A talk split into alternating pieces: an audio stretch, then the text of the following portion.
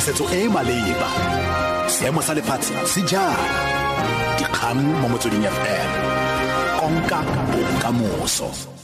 Ke go leboga ramathudi motho e tshomadume ke dimakatso mo taong dikgang ke tsa ura ya borobedi mo motsweding fm motlatsaporesidente cyril ramaphosa o kgapetse thoko poifo ya gore dikhuduego tse di tsweletseng kwa tshwane metro di ka ama maiteko a aforika borwa go lolamisa ikonomi le go busetsa tshepo ya babeeletsi go sa gore ke mang yo o tshwanetseng go nna ntlhopheng wa bomeara wa anc kwa mošate go bakile go dikhuduego kwa kgaolong ya pretoria segolobogolo kwa atteridgeville mamelodi le fa a ne a bua le bobegadikgang kwa union buildings ramaphosa o samagane le kgonagalo ya ditlamorago mo ikonoming le ditlhopho tse di tlang Will this have an impact on investor confidence?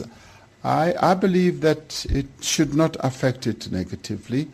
This is a process of people exercising their, their democratic uh, rights to protest, but obviously we want people to protest without resorting to violence. Will it have an impact on the elections and the election outcome? I'd like to believe that once this quietens down the election, we'll be able to proceed as planned.